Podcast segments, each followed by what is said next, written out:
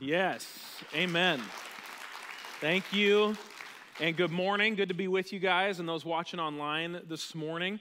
Um, and excited to get into the word with you. I am excited. I'm getting, now that we're past Halloween, I'm not one of those that has like my Christmas tree up from September 5th onwards. I, there's some crazy ones of you. We appreciate you ushering in the Christmas spirit. But now that we're past Halloween, moving towards Thanksgiving, I'm getting in that holiday mood. I'm excited to celebrate the holidays with you. Obviously, moments like Thanksgiving and Christmas have spiritual ramifications, right? They're not just uh, physical celebrations, they are also spiritual celebrations. Excited to jump into that with you. But often I'm reminded as we approach the holidays that we celebrate some of the good things and some of the wins in life in the midst of a world that is still pretty broken, right? And as people that often are aware of that brokenness right around us. And, you know, whether it's something where you're watching online through social media or the news and you're seeing all the stuff around the world, whether that's the war in, between Israel and, and Palestine and some of those spaces there, or whether it's some of the other things that aren't getting as much media attention but are definitely still happening around the world, we live in a broken world. But then we can kind of look closer to home and say, man, there's some things that go on in my workplace that probably aren't the way it should go, or there's some things happening in my family right now that I know are not the way it's supposed to be. And it's built into the human spirit Though we can taint it, it's built into the human spirit to recognize right and wrong and to realize that sometimes things are just not the way they are supposed to be. And the Bible speaks to that often, and, and the Bible leads us to transformation and change. But if you have ever tried to change anything on your own, whether that's you trying to change your own personal habits, right? What you, you're trying to change a habit that you've grown up with in your family, you're trying to change your eating habits, trying to change your thought process habits, trying to change your speaking habits. Any kind of personal change is way harder than you think it's going to be, right? I've definitely struggled with change at different moments in my life. But then if you take one of those steps to try to bring change in the world around you, that's pretty hard too. Culture change and, and global change, those are really difficult things. And so far, the human track record is that we're not very effective on our own at any of those changes, personal or global. But what scripture leads us to is that Jesus is the one. Jesus is the only one who can bring that needed change to the world around us. He's the one who, through the cross and the resurrection, offered change both internal and global. And He is the one who, still to this day, is using His church to bring change one life at a time to the world around us. That is the purpose of the church. It's the story of the church. And it's why we've been studying our way through the book of Acts in the New Testament. We've been looking at the story of the church post Jesus, right? Jesus ascended to heaven, is waiting there to return. There's all sorts of reasons behind that. But in this season, he has empowered his church by his Holy Spirit to bring the needed change in the world around us. And yet, that change isn't brought in a vacuum, is it? That change is brought often in the face of brokenness and sometimes struggle and opposition. And we've been seeing that in the book of Acts as well. And we'll see that again this morning. If you, if you were with us last week, we talked about the first Christian martyr, Stephen, a newly appointed leader in the church, a guy who was doing lots of good things. He's talking about Jesus, and through him, the Holy Spirit's doing healings and miracles and all sorts of other good stuff. But when Jesus is glorified for some reason, there's always opposition to that. We'll talk about that in a moment, but in this case, a group of kind of radical Jews led by a guy named Saul, that will come up later in the story, ends up interrogating this guy, falsely accusing him, and murdering him. And as often happens when abusive leadership gets away with things, the abuse only gets worse. And that's what we're going to see here in the beginning of Acts chapter 8. You can turn there with me, and we will see how the church responds once again to some of the opposition and brokenness in the world around, around them. Starting in verse 1, it says, Saul, here's this guy again, was one of the witnesses of Stephen's murder, and he agreed completely with the killing of Stephen. A great wave of persecution began that day, sweeping over the church in Jerusalem, and all of the believers except the apostles were scattered throughout the regions of Judea and Samaria. Now, some devout men came and buried Stephen with great mourning, but Saul was going everywhere to destroy the church. He went from house to house, dragging out both men and women to throw them into prison. And I want to pause there to realize that this is not just a, a Bible story meant to illustrate a point. This was a real historical moment. And it's a historical moment that unfortunately is like so many other moments in history where people are uh, falsely accused, people are dragged out of their homes, imprisoned, or threatened with death based on not agreeing with the powers that be right? And that can happen in both Christian and non Christian settings. But since this moment, this was not the last time that Christians have been treated like this. In fact, Christians around the world today in certain places are still being hunted like this, threatened like this. And that is, by the way, if you're not aware, a horrible injustice, right?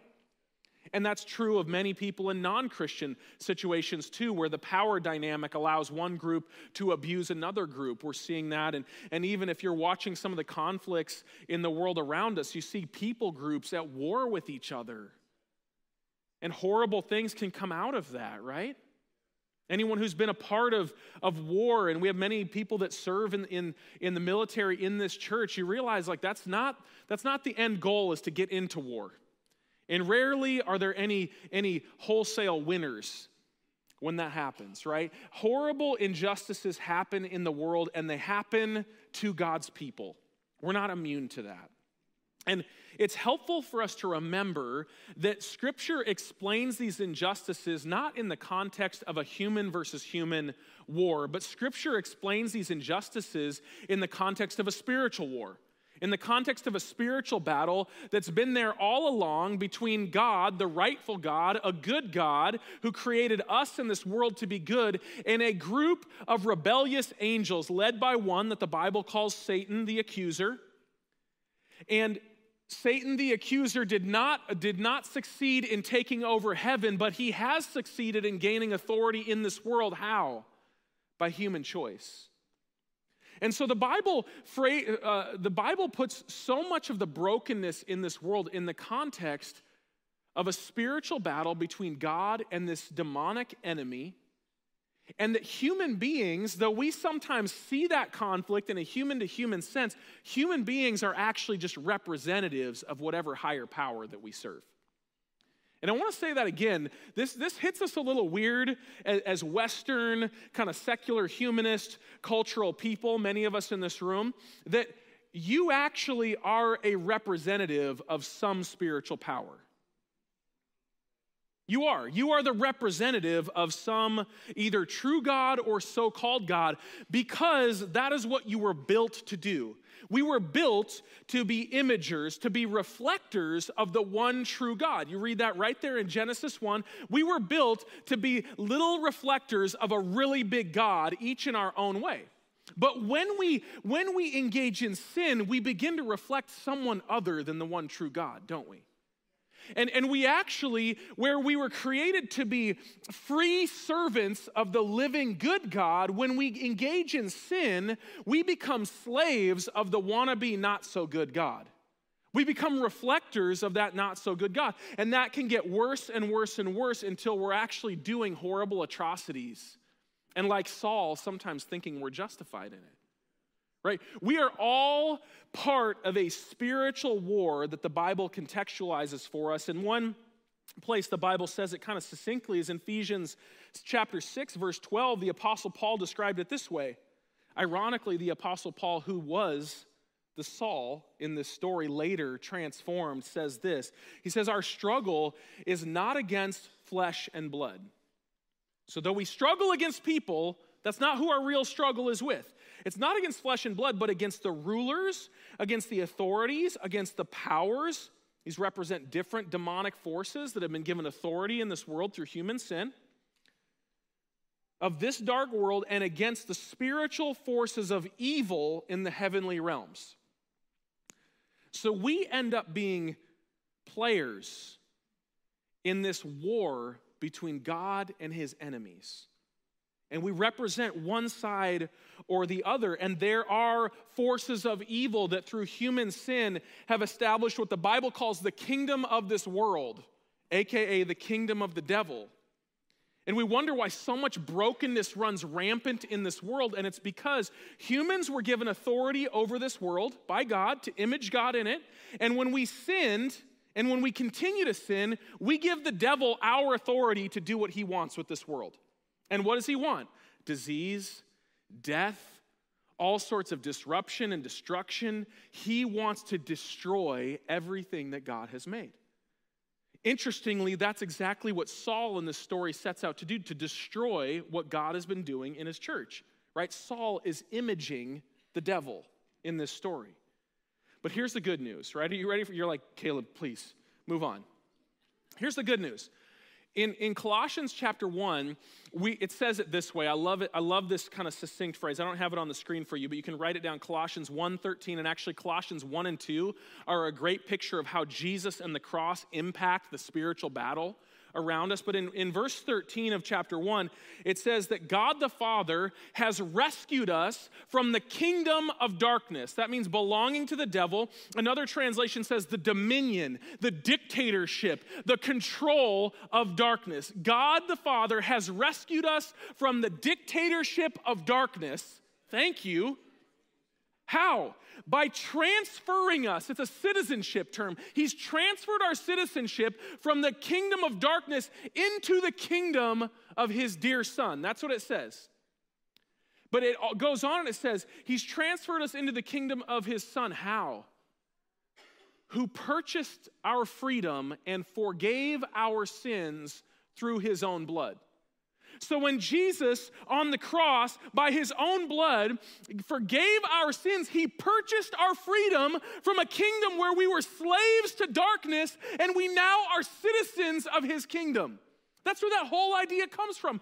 Our ability to represent the right God is restored by Jesus on the cross. That's a big deal. And so now we learn from Jesus okay, Jesus, how do I do life again? How did you intend for me to do life again? And the beautiful thing that we see through this is that though the enemy will often seem to win victories like he does in this story, right? It seems like, man, the church is getting their, their butts kicked. Like they're getting dragged out, they're getting chased out, like they're getting beat up. Stephen got killed. Come on. And there will be moments where we feel like we're getting our butts kicked. I don't know if you're supposed to say that in a message. What's the like Christian? We're getting our, I don't know, we're losing. It feels like you're losing. But here's the beautiful thing is that Jesus never loses. He never loses. Jesus can change the worst circumstances into winning situations. And though we haven't seen it yet in this passage, that's actually what's happening. There's a clue in verse 1 when did you notice when these believers are scattered, which by the way means these believers were chased out of their city, they were chased out of their home, they were chased away from their belongings. They could not anything that had brought comfort to them before was stripped away from them. They were suddenly refugees fleeing with only their children, wondering, How am I going to feed my kids tomorrow? What am I going to do for work? Where are we going to live? So this is not this is not an easy day in the life of a believer. But where did they get scattered to? It says they were scattered throughout the regions of Judea and Samaria, which is a clue of what God's about to do. Because if you'll remember the other place that these two locations were mentioned, and they were, they, these two places are not, not friendly. Judea and Samaria are rival communities, they don't like each other. But Jesus brought them up in Acts chapter 1, verse 8, in his mission statement of the book of Acts. He said, in the second part, he said, You, church, will be my witnesses in Jerusalem, in Judea and Samaria, and to the ends of the earth. And so, though, in these first three verses, we read this, this attack of the enemy represented by Saul and these radical Jews, it seems like the enemy is winning. Right away, even in their refugee moment, we see clues that God is about to fulfill a next part of his mission. We see clues that Jesus is actually expediting the calling of these Christians. And so look at what we read in verse 4, how they responded. It says, But the believers who were scattered, again, refugees, This is not a good day. This is not when God took care of everything that concerned them and all their bills were paid and all their relationships were healthy and all of their physical bodies were right how they wanted them to be. This is not when life was easy, it's when life was hard. The believers who were scattered did what they preached the good news about Jesus wherever they went. Underline that verse. Highlight that verse. That is a shocking statement of a church that understood how to win. Goes on, Philip, who was a comrade of Stephen, one of the same appointed leaders at the same time as Stephen, the next man up for Stephen's job, who was just killed for doing his job. Philip, for example, went to the city of Samaria and told the people there about the Messiah. Crowds listened intently to Philip because they were eager to hear his message and see the miraculous signs that he did. Verse 7 many evil spirits were cast out. Well, that sounds like spiritual warfare again. Screaming as they left their victims, that is freaky stuff. And many who had been paralyzed or lame were healed. So there was great joy in that city. A man named Simon had been a sorcerer there for many years, amazing the people of Samaria and claiming to be someone great. Don't we all? Everyone from the least to the greatest often spoke of him as the great one, the power of God, and they listened closely to him because for a long time he had astounded them with his magic. Another clue of demonic activity, by the way. But now, the people believed Philip's message of good news concerning what? The kingdom of God. There's a new kingdom in town, and its king is Jesus. And the name of Jesus Christ, and as a result, many men and women were baptized. Then Simon himself, the sorcerer, this demonic magician himself believed and was baptized. He began following Philip wherever he went, and he was amazed by the signs and great miracles that Philip performed. Do you know what that sounds like? It sounds like Jesus turning their worst circumstances into a winning situation. It sounds like that the church in their worst moment did what they knew God wanted them to do, and God began transforming more lives than were damaged. Do you think that someone like Philip, who's sharing this good news, had hard time finding a place to sleep that night? Everybody wanted him in their house. Do you think that he was all of a sudden, all of the physical things he would have been worried about if he was ignoring the kingdom of God were those concerns?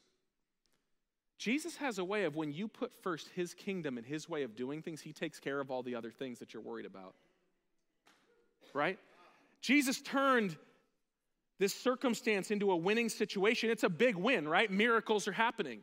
Demons are being cast out because they can't stand against the name of Jesus.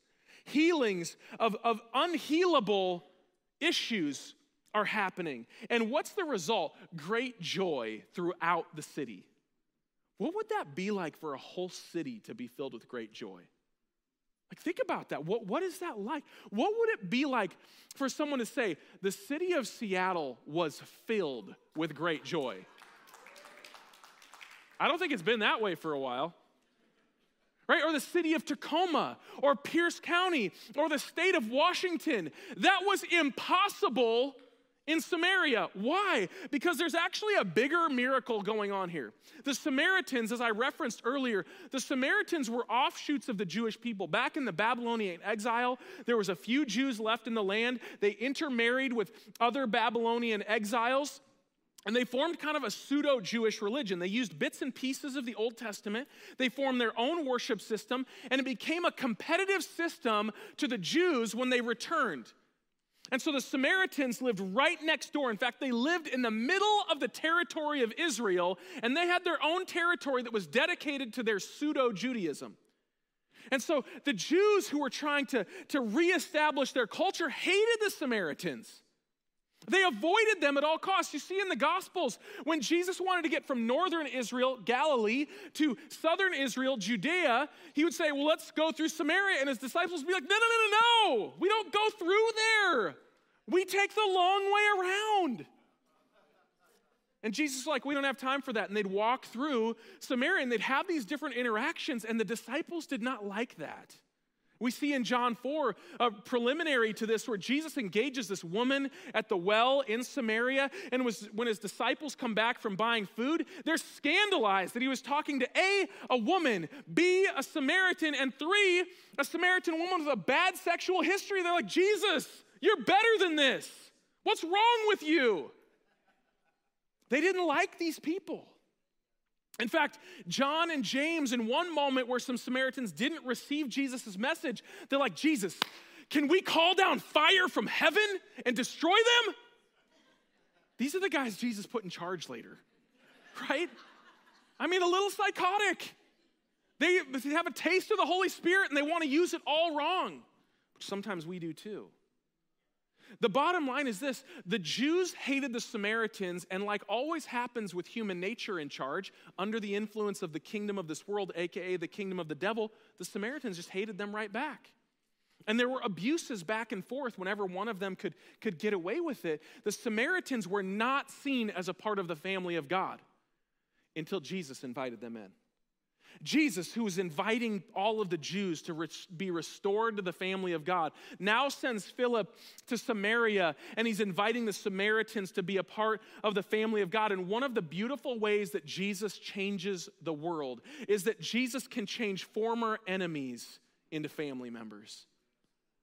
Jesus is not afraid of his enemies, intimidated by his enemies, scandalized by his enemies. He sees that they are representatives of the real enemy and he says, Come on home. Come on home. Let's get you cleaned up. Let's get you cleaned up and set right back on the right track. And how many of us were called out of being enemies of God to be his family members, and how good a place it is to be sons and daughters of God? How good a family it is to belong to. And so Jesus is changing these Samaritans who were the enemies of his people to be his own people. And notice here the significance of baptism. Baptism, this baptism in water, like we're gonna do in two weeks in that tank in the wall over there, is more than just dunking someone underwater in front of a whole group of people to kind of initiate them. No, no, no, no, no. Baptism is the adoption ceremony. It's like a legal ceremony when you have believed in your heart that Jesus died for you. You've confessed with your lips, Lord, I want your forgiveness and I want to be a part of your family. You step into the family setting in water baptism, and it is this powerful symbol of the Father extending his hand to you and you reaching up and grabbing it and saying, Yes. I want to be a part of this family. That's why we baptize people. It's a symbol of leaving behind your old identity with all of its sins, with all of its scars, with all of its wounds. You leave it behind and you rise to new life, just like Jesus did from the grave. And just like you will, after this body is done, you will rise to new life for eternity. That's the beauty of baptism. And we see here the story ends with someone who at once was a demonic sorcerer believing in Jesus and being baptized into the family of God. Anybody can be a part of the family of God. It's a beautiful thing, but it doesn't stop there. And I want to end our passage today with these verses, starting in verse 14. Because this was so amazing to Philip and any other Jewish believers. They're like, we got to get the we got to get the big wigs in here. So they contact the apostles right here in verse 14. It says, When the apostles in Jerusalem heard that the people of Samaria had accepted God's message, they sent Peter and John there. As soon as they arrived, they prayed for these new believers to receive the Holy Spirit. The Holy Spirit had not yet come upon any of them, for they'd only been baptized in water in the name of the Lord Jesus. And then Peter and John laid their hands upon these believers and they received the Holy Spirit. This phrase, received the Holy Spirit, is a significant mile marker throughout the book of Acts to say that someone has not only come to salvation in Jesus, but they are living the fullness of the kingdom life. The Holy Spirit comes into us when we are saved, and, and theologians call that the indwelling of the Holy Spirit. The Holy Spirit lives with you, He will not leave you, He will not forsake you, He will attempt to lead your life if you will allow Him to. He is a deposit of the kingdom of heaven that whispers to you when you are afraid or ashamed, God still loves you. You have an eternity in store for you. The Holy Spirit lives in you. But He doesn't want to stop there. Scripture and the book of Acts in particular, and, and other parts of the New Testament say that the Holy Spirit wants to fill you in a way that overflows out of you, like the prophets and Jesus himself said, out of you will come rivers of living water. They were speaking of the Holy Spirit that not only wants to live with you, but to be in you and to flow out of you. And there's an experience of, of allowing the Holy Spirit to fully lead our lives, to enhance the gifts that He's given us, to use us to minister the healing of the kingdom of God to other people. And it can look like a lot of different things. The New Testament lists at least 20 spiritual gifts, but I don't think it's an exhaustive list. I think it's indi- indicative of the Holy Spirit wanting to enhance who we are to bring healing to the world around us. Interestingly, too, John and Peter didn't say, well, you have to go through a Jewish discipleship class. You have to get all this mess sorted out. You have to be perfect and sinless, and then you can have the gift of the Holy Spirit. No. They said, you've received Jesus.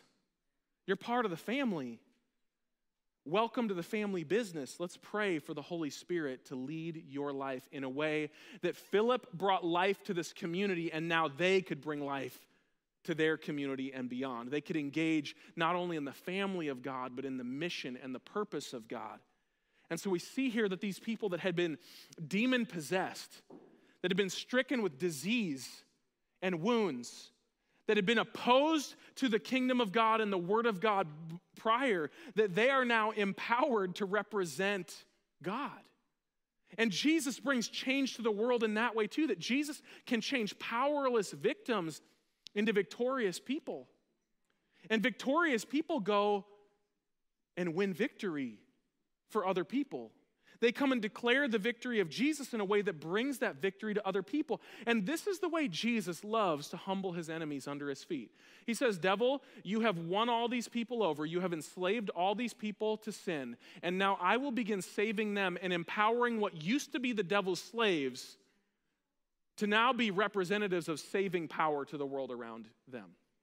I will empower these that once were oppressed by the darkness of your kingdom, and I will empower them to bring the light of my kingdom to the world around them. That is a pretty amazing thing. Jesus can change our powerlessness into saving power. And so, as all human beings, we are called to receive Jesus as our Lord and Savior, be saved and set free and forgiven from our sins. It starts in our heart, it comes out of our mouth. We say, Jesus, I want you to be my King and my Savior. And Jesus says, Done. I already did it. I've been waiting for you. Welcome to the family.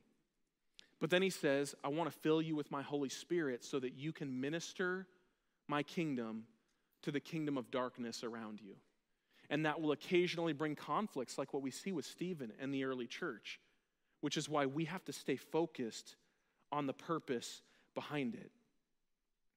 You know, I would just say that when we read the story, we need to, we need to see Samaria.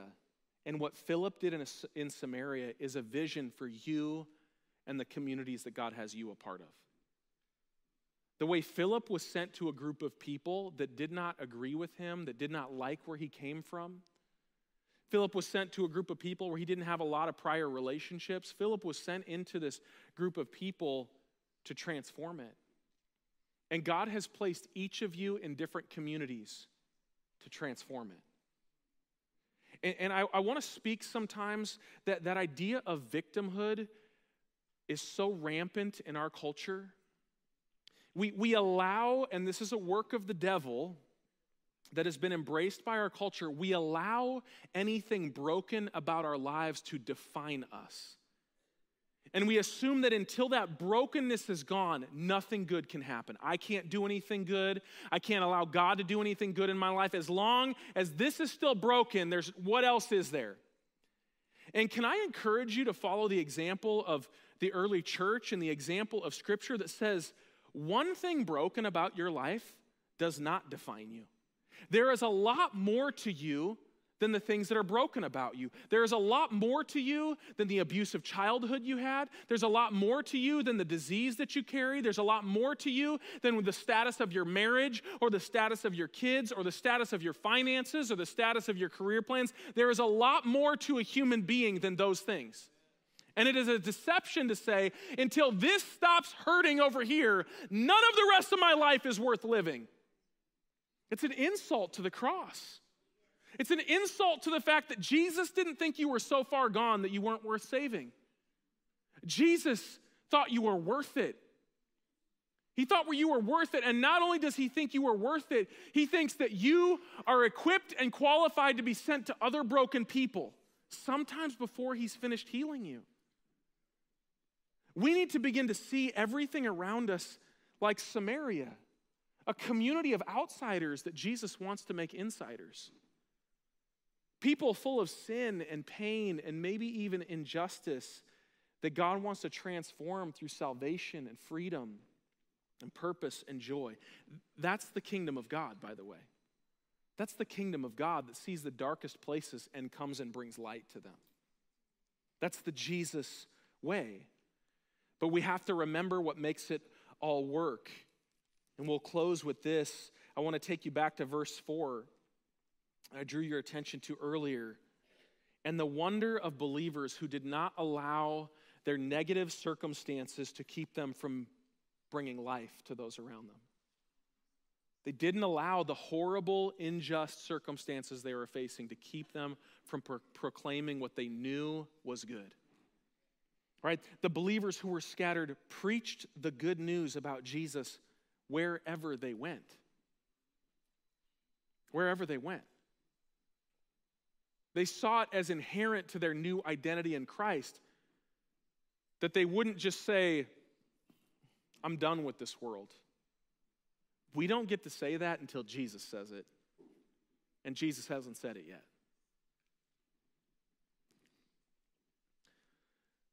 Whatever the situation that you're facing, and some of them are dire, like some of them are serious, some of them are broken, but whatever the situation, sharing the good news of Jesus is always the catalyst for the needed change sharing the good news of Jesus. Your job in your setting is to figure out how do I apply the good news of Jesus to this situation? How do I bring the good news of Jesus to bear on this situation? That is your number one job. And there are all sorts of other tools and resources that complement that. The Holy Spirit will lead you in that, but your number one job is to bring the good news of Jesus to bear on the situation. I'm not going to go into it this morning, but for some further study on this topic, Romans chapter 10, verses 9 through 17, talks about the fact that if we don't do our part, there will be people that don't experience what Jesus has done for them. The Jesus way for us in Scripture is defined by sharing the good news in whatever way or whatever outlet God has opened the door for us. We've talked about this in more detail earlier on in the series. You can go back and look at it. But remember that the good news of Jesus is that when you or anyone else submit your life to Him, you will be freed of the consequences of your sins and other sins against you and receive new eternal life with Him. That is the good news of Jesus. And in some way, shape, or form, put it back up there again.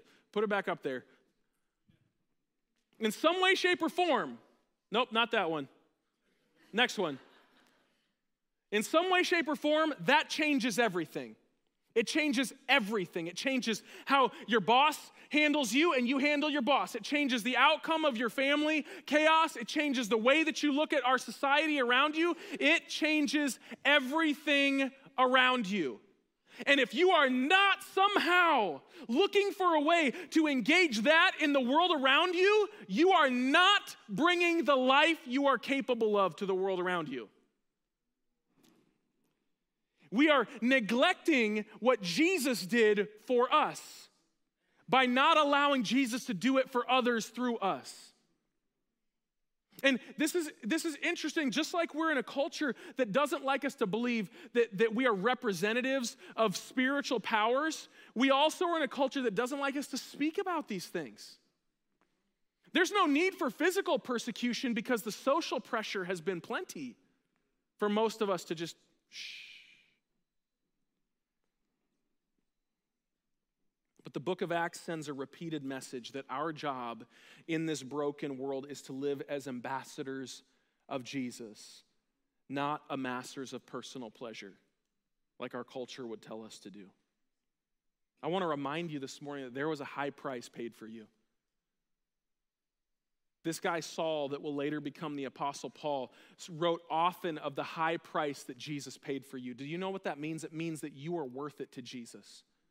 Even in your brokenness, you are worth it to Jesus. Jesus never gave up on you. He thought it was worth it to give his life for you. And so the question is what are you doing with that life that he bought for you? What are you doing with it? Are you just kind of laying low and just playing the game the best you can? Are you just sitting in church every Sunday waiting for eternity? Or are you looking to be a catalyst for change in the world around you? Are you living with the purpose of God inside of you? Because your mission and mine is to share the good news of Jesus with the help of the Holy Spirit. And when we do, it changes everything. And I'll tell you what, sharing the good news is not always easy, right? It sometimes comes in, it, within our own brokenness in the face of opposition, but sharing the good news, that's why we need that second part, the help of the Holy Spirit. We, we are meant to live our lives full of the Holy Spirit. We are meant to entrust ourselves to the Holy Spirit. We are meant to step out in faith, to at times speak out in faith, trusting that the Holy Spirit is going to back us up like he backed Philip up. Remember, it wasn't like Philip was laying low in Samaria, hoping nobody would recognize that he was hanging out with Jews last week. And all of a sudden, miracles started happening and demons were being cast out. And Philip's like, Yeah, that's, that's Jesus doing that. No. It always works the other way. We proclaim Jesus and the Holy Spirit shows up. We step out in obedience to what God has already made clear, and the Holy Spirit shows up. So, as, as we close today, and I ask the worship team to come and, and the prayer team to prepare to come, I want to remind you that we need the Holy Spirit to transform us. And then we need to allow Him to use us to transform others. It's significant that Peter and John were called and they had to come. And I wonder if this was more for Peter and John than it was even for the Samaritans, because Philip could have prayed for them to receive the Holy Spirit. But Peter and John come, and I, I wonder if it was God's little joke on them. Because I wonder if they're realizing, man, do you remember when we wanted to just destroy all these people? Like, you know, Peter didn't let John get away with that. He's like, John, you literally wanted like hellfire to come and destroy all these people. And now Holy Spirit fire is bringing life to their whole community. And John's like, Peter, you did dumb things too before we knew, okay? right? Like, you know, they had to give each other a hard time about it. But how often do we need the Holy Spirit to transform our perspective of the world around us? We are in a culture that would be easy to be scandalized by, that is easy to be scandalized by. We are in a culture that is doing things that are appalling to the truth and the reality and the purposes of God. And yet, we are not meant to stand back and criticize. We're not even meant to just call down hellfire and brimstone. No, we are meant to live as representatives of a kingdom of life and invite as many people as possible to join us. We are not called to compromise on any of our values, compromise on any of the biblical truths, but you better believe that the Holy Spirit wants to transform your perspective to live to love people that are in opposition to you to minister to people that might hate you the way people hated Stephen. And yet Jesus died for them too. He loves them too.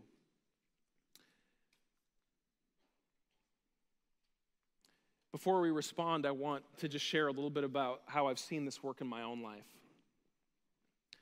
You know, when I was uh, working my way through Bible college, I served tables. I, I, I, was in food service and served tables, which is just an amazing experience of humanity. Uh, serving tables. Have you ever? You, I mean, you see all kinds.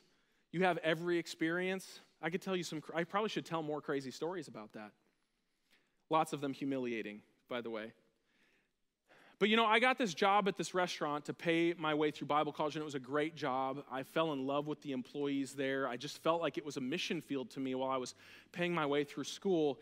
And, um, and I remember recognizing at one point, and I was a, I'd been a Christian for maybe two years. I remember recognizing I'm the only one that knows Jesus that works here. Dozens of employees, I'm the only one here that knows Jesus. And I kind of just, for whatever reason, just began to feel love in my heart. And some of them were doing all the things that Jesus had saved me out of the drugs, the alcohol, the sex, all those things that, like, I'm like, I need to stay away from that stuff. And yet I felt a love for these people. And I remember not feeling like I had to force anything or had to, to, to uh, you know, make, make a scene or any of those kinds of things. I remember that, that I just felt like I just began praying, Lord, give me opportunities to share. I still to this day uh, remember and often pray for Darius and Nick and Michael and Kelly and Zach and Ariel, these different coworkers, just to name a few, that I remember going to work and just loving them I wanted good things for them, and I prayed for opportunities to share that with them. So I remember different times praying, getting an opportunity to pray for my manager that, that kind of in the front of the house would make fun of me for being in Bible college. He'd like make fun of morals and be like, oh, yeah, Caleb can't do that. He's a good, he's a good little boy, and things like he would, you know, kind of make fun of me. And then behind closed doors, he would share some of the stuff he was going through and would welcome my prayers for him right? I remember inviting Kelly to church with me, and, and she had never had a guy ask her anywhere that wasn't a date before. And she came to church and was like, wait, so there's nothing attached to this? I remember waiting with Darius and Nick at bars long after work was over because they needed a designated driver and I didn't want to show up to work the next day and them not be there. You know, like I remember just having these conversations, and some of them led to really deep spiritual moments. All those people I mentioned, I got to share Jesus with. Some of them responded, some of them different. Ariel was a guy that came pretty broken. I just invited him to go to church. He started going to church with me, gave his life to Jesus, and now I see him every year at our pastor's conference because he's another pastor in our state. Right? Like you just don't know. And we see each other and we're like, nobody else here knows where we came from. It's like we're undercover. Like, how did we get in here? One of them, Zach, was a young guy that had a really bad experience with church uh, growing up, and he heard because some of the, some of the the Latino guys that worked there called me Padrecito, little preacher, and so he had heard that I was going to school to, to for Bible college, and he thought I must be some oppressive, proselytizing jerk. Um, and so I said, Hey, I'm Caleb. And he said, Oh, you're the guy in Bible college? Don't talk to me about God. I was like, I'm Caleb. And over the next six to eight months, we developed a friendship working together, never talking about God, but I was praying for him all the time. Lord, would you soften his heart to you? And I remember on a lunch break in my 89 Honda Civic eating hamburgers, I just asked Zach, like, do you want to like pray to receive Jesus as your Lord? Like, do you want Jesus? Do you want to belong to Jesus? Like, I don't even think I said it that well. He's like, Yeah, I think I do. We prayed and he received Jesus. And just a few years later, in his mid 20s, Zach was a, a, skydiving instructor and he was killed in an accident. And I remember thinking, Lord, I didn't realize then how important that was. Like I knew it was important, but I underestimated how short of a time that he had. Why do I share those stories with you? Because they did not come out of uh, some great spiritual education. They came out of just trying to be a believer, full of the Holy Spirit, sharing it in whatever sphere of influence that God gave me. And that's what He's calling you to do. In Sound Life Church, we're not going to be slackers around here. Like, I love you, and, and we want to patiently walk with you as you figure it out. But we are not here to be lazy Christians. Because lazy Christians die when bad things happen, spiritually speaking, first of all. Right? We're here because God has given us a purpose, and eternity will come and it will be wonderful.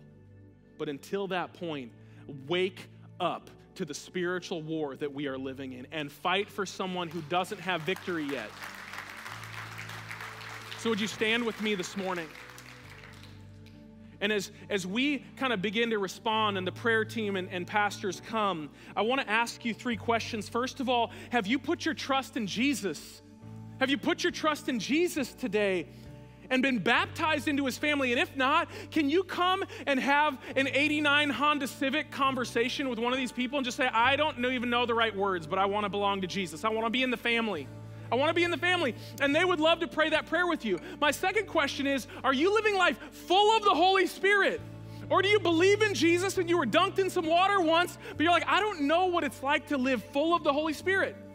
Have a Peter and John moment. Let them pray for you and ask God to fill you with the Holy Spirit.